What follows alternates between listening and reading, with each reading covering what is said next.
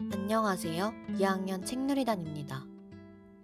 개인적으로 울면서 읽었던 할레드 호세이니의 천 개의 찬란한 태양을 여러분께 소개해 드리겠습니다.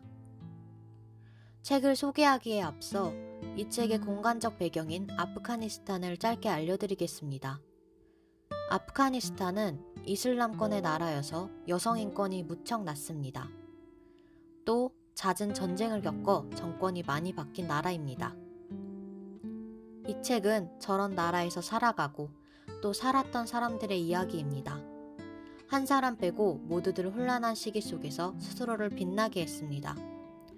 은은하게 빛나는 달맞이 꽃 같던 마리암, 당당한 해바라기 같던 라일라, 드넓은 초원 같던 티라크, 특히 저를 가장 울게 한 건 마리암과 그녀의 아버지입니다.